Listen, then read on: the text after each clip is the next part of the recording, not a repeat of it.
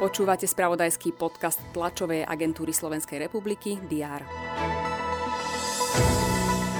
Zdravotníckí pracovníci dostanú jednorázovú odmenu 350 eur. Rovnakú sumu dostanú ako odmenu aj sociálni pracovníci. V piatok o tom rozhodla vláda.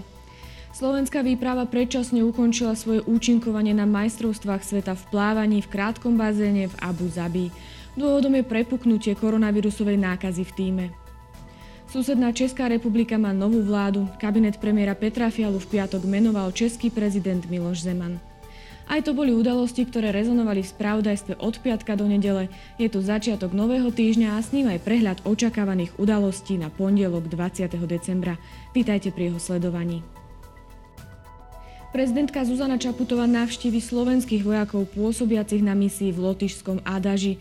Slúžia tam v rámci predsunutej prítomnosti NATO. Prezidentka sa počas pracovnej cesty stretne aj s lotišským prezidentom Egilsom Levicom. Predseda parlamentu Boris Kolár a premiér Eduard Heger dostanú tretiu dávku vakcíny proti ochoreniu COVID-19.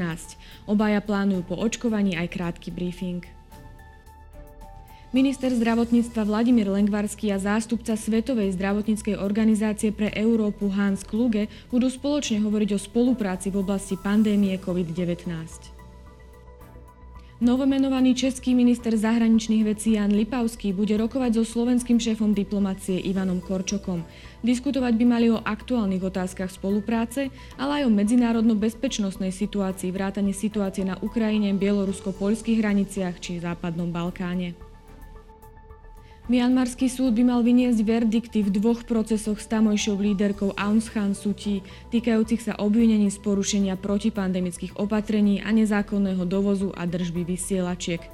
Francúzsky prezident Emmanuel Macron navštívi Mali, no a ukrajinský prezident Volodymyr Zelenský sa stretne s partnermi z Polska a Litvy Andrzejom Dudom a Gitanasom Nausedom. Počas dňa bude prevažne polooblačno až oblačno, na severe treba rátať aj so snehovými prehánkami.